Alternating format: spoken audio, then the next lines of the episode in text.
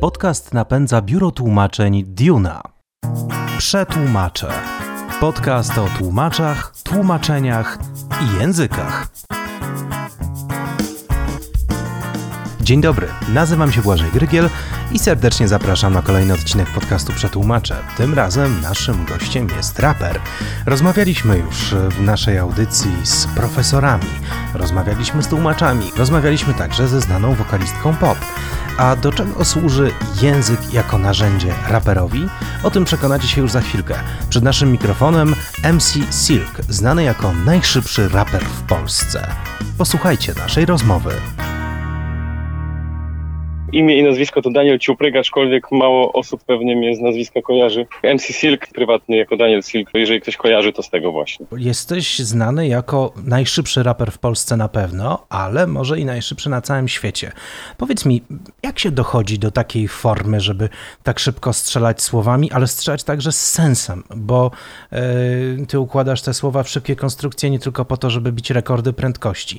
Jak rozciągasz się językowo? To może odpowiem na pierwszą część tego, co czyli powiedziałeś o tym, że to jest moje jakby wcielenie, czyli to trochę zabrzmiało jak alter ego. I może trochę tak jest, bo ta, ta moja postać jest bardzo różna w sieci, ale właśnie głównie jestem kojarzony z tej, z tej szybkości, mimo że to nie jest rzecz, którą robię najczęściej, no to jest taka rzecz, która jakby sama z siebie zwraca największą uwagę i, i z tego jestem kojarzony i bardzo Ci dziękuję za to, że powiedziałeś, że z sensem, bo niestety tak jest świat trochę skonstruowany, że ktoś jest od jednej rzeczy, to nie jest i od drugiej i myślę, że mało osób sprawdza, czy tam jest w ogóle sens w tym, co ja mówię i sprawdza też inne rzeczy, które moim nieskromnym zdaniem też mają dużo sensu, a mimo wszystko jakby nie jest to nawet sprawdzane, bo jak ktoś zakłada, że jestem szybkim raperem, to pewnie tylko szybko umie artykułować sylaby, natomiast już jakby one się nie składają w całość.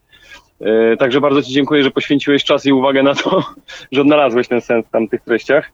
Natomiast e, odpowiadając na drugą część, e, ja też często byłem o to pytany, no bo to jest, tak jak powiedziałem, rzecz, która zwraca uwagę ze względu na to, że ona jest w jakimś tam sensie spektakularna. E, natomiast ona dla mnie nigdy nie była i wiesz, ja, ja to robiłem jakieś 15 lat wstecz, zanim zostałem powiedzmy odkryty e, i mogłem e, gdzieś tam, gdzieś tam zaprezentować się szerszej publiczności. Właśnie dzięki temu szy, szy, szybkiemu nawijaniu, natomiast to nie było coś, co ja się spodziewałem, że aż tak, mówiąc kolokwialnie, siądzie. E, bo dla mnie to było naturalne i to jest naturalna konsekwencja tego, że ja to po prostu bardzo długo robię e, i być może tego, że ja się bardzo przykładam do rzeczy, więc jak zacząłem e, nawijać, to też chciałem, żeby to było zrozumiałe. W momencie, kiedy podnosisz tą szybkość i chcesz, żeby to było nadal zrozumiałe i sensowne, no to musisz się przyłożyć do artykulacji. Natomiast myślę, że moim jedynym ćwiczeniem to była po prostu praktyka. Ja nie wykonuję żadnych takich e, logopedycznych ćwiczeń. Na pewno, na pewno a propos rozciągania, tak jak powiedziałeś, to trzeba troszeczkę, zanim powiedzmy pójdę do studia i nagram coś, to raz, że jest to kwestia dyspozycji dnia, e, na pewno, mm, bo czasem jest tak, że się bardzo staram i nawet proste rzeczy po prostu się nie składają. E, mówię o, i, o, i, o, i o trafianiu, wiesz, idealnie, wiesz, w bit, żeby to płynęło i też o artykulacji, a czasem jest tak, że się zupełnie i to są zazwyczaj najlepsze dni, kiedy się na takim luzie podchodzi y, i ten luz jest wyczuwalny. Ja czuję to po prostu, że to idzie samo z siebie i się nie muszę starać. Więc na pewno jest to dyspozycja dnia, ale troszeczkę się trzeba na pewno rozkręcić. Czyli ważna jest bardzo naturalność w tym używaniu języka. Myślę, że tak, że, że, że to, że jeżeli się już tak wchodzą w takie kwestie techniczne i to jest takie moje prywatne doświadczenie, że w momencie, kiedy ja się rozluźniam i rozluźniam ten aparat gębowy i całe ciało jest y, dość luźne, to, to lepiej wychodzi niż na takim spięciu. To, że bardzo szybko operujesz słowami, e, wymaga od ciebie właśnie tego, żeby te słowa były wyraźne. E, ja sobie od razu przypomniałem różne bardzo stare, e, naprawdę stare piosenki kabaretowe, nie wiem, między innymi starszych panów, gdzie oni zestawiali ze sobą bardzo trudne słowa.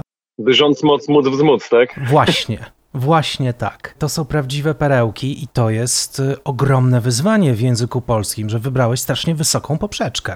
To też, też bardzo, bardzo fajnie, że zwróciłeś na to uwagę, bo myślę, że niewiele osób sobie z tego zdaje sprawę, jak trudny jest y, język polski. Już pomijam artykulację, ale nawet y, ja często dostaję takie na przykład jakieś zapytania, czy mógłbym wykonać jakiś tekst na przykład czy to reklamowy, czy jakieś inne, inne zapytania, i że ktoś mi napisze, na przykład copywriter napisze mi tekst. E, ktoś, kto się tym nie zajmuje na co dzień. I myślę, że to jest rzecz, ja tutaj po prostu od razu wypuszczam powietrze. Ja nawet jak o tym mówię, bo chyba z tysiąc razy to po prostu za każdym razem praktycznie jest yy, tak to pada.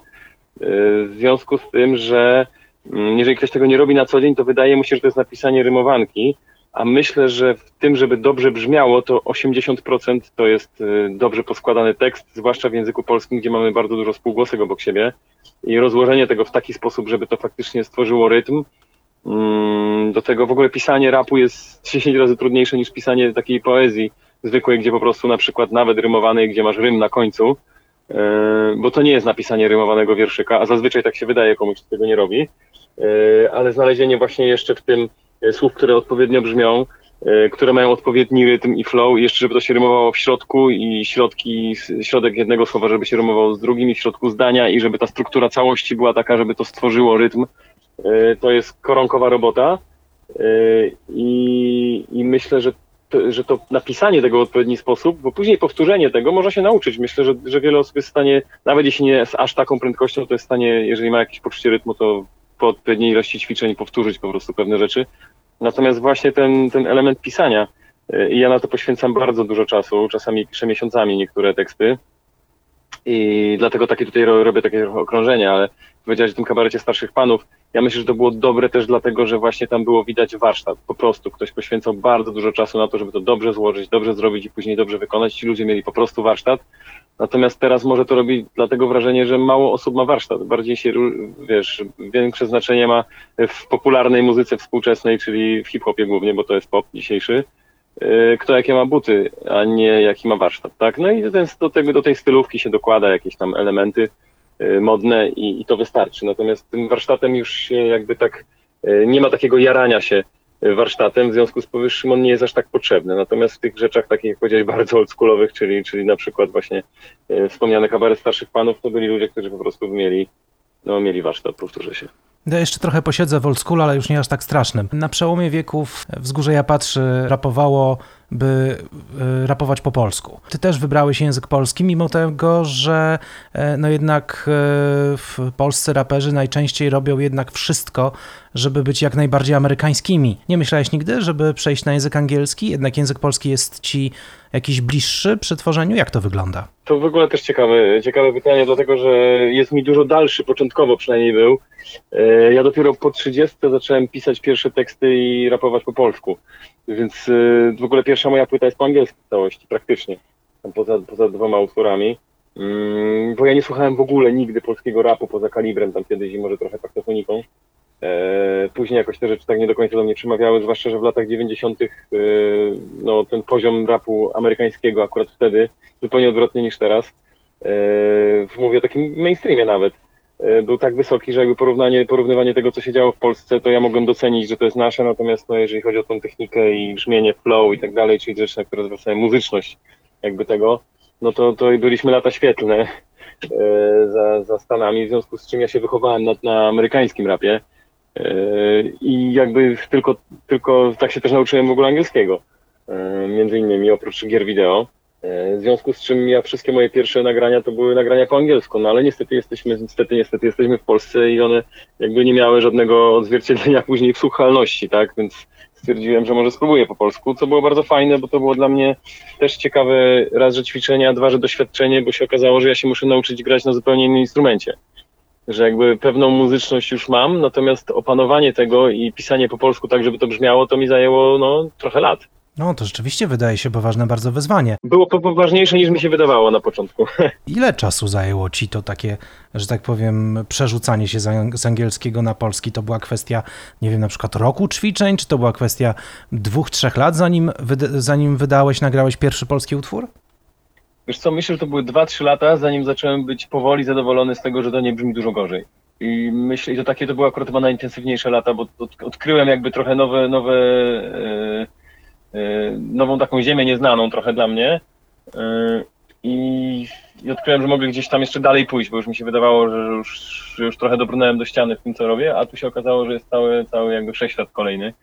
I to było fajne, natomiast bardzo intensywne i faktycznie wymagało dużo czasu. No myślę, że 2-3 lata to tak na widę. Wspomniałeś o tym, że e, to są dwa różne instrumenty, dwa różne języki, e, polski i angielski. Jak byś właśnie scharakteryzował różnicę między tymi instrumentami pod kątem tego, czym ty się zajmujesz, czyli e, jak angielski sprawdza się w rapowaniu, jak polski sprawdza się w rapowaniu?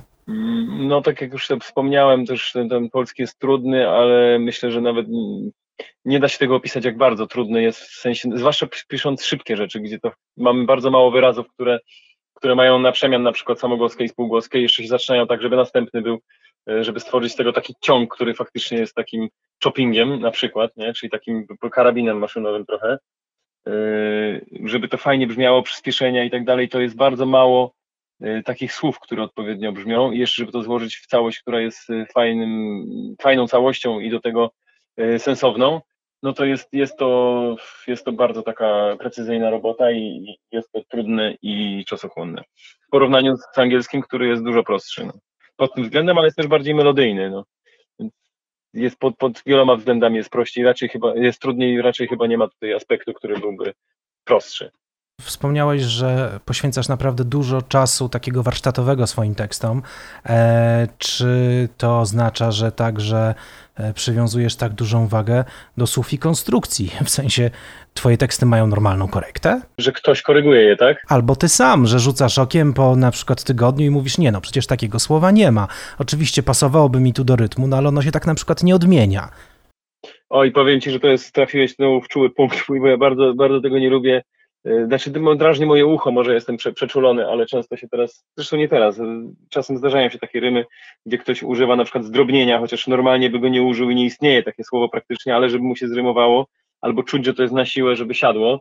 E, ja się bardzo staram tego unikać, dlatego czasem bardzo zostawiam czasem linijkę i bardzo długo szukam czegoś, co będzie naturalnie pasowało. Nie wiem, na ile to jest doceniane i na ile ktoś poza mną to zauważa, ale myślę, że są takie osoby. Natomiast no, daję tekstom czas daje na pewno czas i często jest tak, że jak czegoś coś spojrzę na coś po tygodniu, dwóch, to stwierdzam, Boże, jakie to jest słabe yy, i, i, faktycznie to zmieniam, ale też ostatnio staram się jednak tego nie robić, bo można poprawiać w nieskończoność i, i nigdy nie skończyć, a najlepszy projekt to jednak jest projekt skończony. Natomiast yy, jeszcze wrócę do tego, co powiedziałem wcześniej a propos tych, tych, tych propozycji, że ktoś napisze tekst. Mm, to często, często takie doświadczenie proponuję, żeby sobie ten tekst napisać i potem sobie spróbować samemu nagrać go do bitu i odsłuchać albo puścić komuś, bo może się wydawać, jak się w momencie, kiedy się pisze, to się wydaje, że o, to się zaraz zrymuje i będzie fajnie, ale w momencie, kiedy zacząć to artykułować na głos, e, to wtedy, wtedy zaczyna być słychać, gdzie brakuje sylab, gdzie jest ich za dużo, często jest właśnie za dużo na przykład, albo jest to nie, no po prostu jest napisane tak, że się fajnie nie składa. E, to nie jest tak, że się napisze wierszyk i się doda yo, yo, ziom i wtedy będzie hip-hopowo, bo często takie propozycje dostaję, że ktoś napisze tekst i to już jest zrymowane, więc teraz ty to swoim raperskim głosem zrobisz i będzie rapowanka. To powtórzę, 80-90% to jest właśnie odpowiednio złożone sylaby i, i rytm, zwłaszcza w języku polskim, gdzie tam się niewiele da przykombinować. O. No, angielski jeszcze ma tą właściwość, że można czasem coś połknąć, i to też brzmi, tak? Trochę, trochę podkoloryzować, mówiąc kolokwialnie. A jak podchodzisz do takiej kwestii jak odpowiedzialność za słowo? Pytam dlatego, że y, w niektórych Twoich y, utworach, no przede wszystkim w jednym z najnowszych, e, o, ty, o, o, o naszym przebodźcowaniu, starasz się, mam wrażenie, ukazywać jakieś takie realne problemy i no, wysyłać do słuchaczy realny komunikat, a nie tylko zachęcać do imprezy. Masz jakąś, nie, nie wiem, masz gdzieś tam w tyle głowy, że o, wysyłam list w butelce i mam nadzieję, że ktoś go przeczyta i coś zmieni? Fajne określenie, faktycznie. Ja tak czasem sobie myślę, niektóre utwory faktycznie przechodziły na przykład bez echa zupełnie, yy, ale ja zawsze i tak wiedziałem, że na przykład to nie będzie hit, ale i tak chcę to zrobić, bo wydawało mi się, że to jest na tyle dobry pomysł, że jak sobie do niego wrócę za, za ileś tam lat lub ktoś go odkryje za, za, za 5, 10, 15, 20 lat i jeżeli on nadal powie, że to jest fajne i dobre, a nie, że przeminęła moda na to i już, już jest yy, boomerskie, tylko po prostu, no wiesz, rzeczy są uniwersalne, te myśli wszystkie, wiadomo, y, teatr antyczny nadal, nadal jest w mocy, nie? Jakby świat się nie zmienia, więc jeżeli się to ujmie w taki w miarę uniwersalny sposób i uniwersalne treści, ale które jednak coś tam znaczą, to myślę, że po czasie one nadal mogą być dobre i myślę, że taka myśl mi przyświeca, żeby to było dobre za, za rok 5, 10 i 20.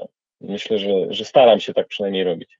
No to na koniec jeszcze będę miał jedno pytanie, bo yy, mówisz o rzeczach yy ponadczasowych, a ja podpytam Cię o modę, bo ostatnio e, słyszałem e, wypowiedzi gwiazd rapu z lat 90., a nawet 80., E, i ich opinie na temat tego, gdy posłuchały mumble rapu, popularnego bardzo dzisiaj gatunku, gdzie tekst jest absolutnie na drugim miejscu, jeżeli chodzi o, e, o przekaz, e, a w mumble rapie jakby ten przekaz, środek ciężkości ma zupełnie gdzie indziej. Jak ty obserwujesz to zjawisko, jak ty je widzisz? Nie wiem, czy jestem, ja wiesz, ja też nie jestem odbiorcą tego i jakby kumam każdy gatunek muzyczny, jeżeli komuś się coś podoba i spowoduje, że jakieś tam emocje są w tym i on to odczuwa, to, to spoko, tak? I, natomiast fajny numer jest w ogóle e, Vin J się koleś nazywa Mumble Rap versus Lyricist, coś takiego, chyba taki jest tytuł.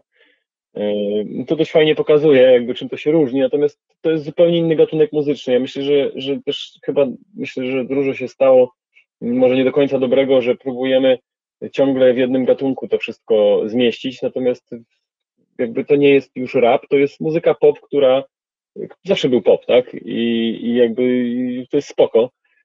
I te utwory, które są popularne dzisiaj, hip-hopowe powiedzmy, to one mają z rapem tylko tyle wspólnego, że wykonawca nie umie śpiewać, więc wybrał taką formę wyrazu, bo umie mówić i, i jakby i tyle. Może sobie zaśpiewać dzisiaj na autotune, jakby nie trzeba mieć tych umiejętności, nie trzeba składać jakiegoś super złożonego tekstu. Natomiast nadal to jest muzyka pop i to jest fajne, słuchają tego Yy, młodzi ludzie, tak jak dawniej młodzi ludzie słuchali popu, czy tam boys bandów słuchały małe dziewczynki, teraz małe dziewczynki, tam nastolatki słuchają mm, tego rapu, ale to jakby jest inny gatunek dzisiaj. Jest też dużo wykonawców, może trochę mniej niż kiedyś, ale nadal są ludzie, którzy chcą składać fajne teksty i w Stanach też przecież. Mm, I, i to myślę, że krzywda tu jest trochę taka, że to się zamyka w jednym gatunku, a to jest przez to, że to jest też mowa, tak, że jest to nie śpiewanie, tylko mówienie. E, natomiast tam jest też dużo autotuna i melodii, tych, w, tych, w tych utworach, więc to w sumie jest taka bardziej piosenki są. Nie jest to do końca rap. No. Natomiast myślę, myślę, że łączy ich stylowa bardziej niż, niż, y, niż, niż gatunek muzyczny. Bardzo Ci dziękuję za rozmowę. Pozdrawiam serdecznie, no i trzymam kciuki. Do usłyszenia. Dzięki nawzajem, pozdrowienia, hej.